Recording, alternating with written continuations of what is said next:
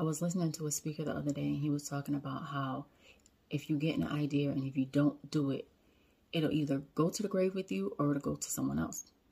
And it made me think about my mom because my mom always had like these great ideas of making things better, or she would just have these ideas and she never did anything with them.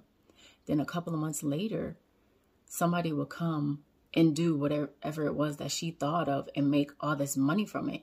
And she was like, she would be like, I should have did it. I should have did it.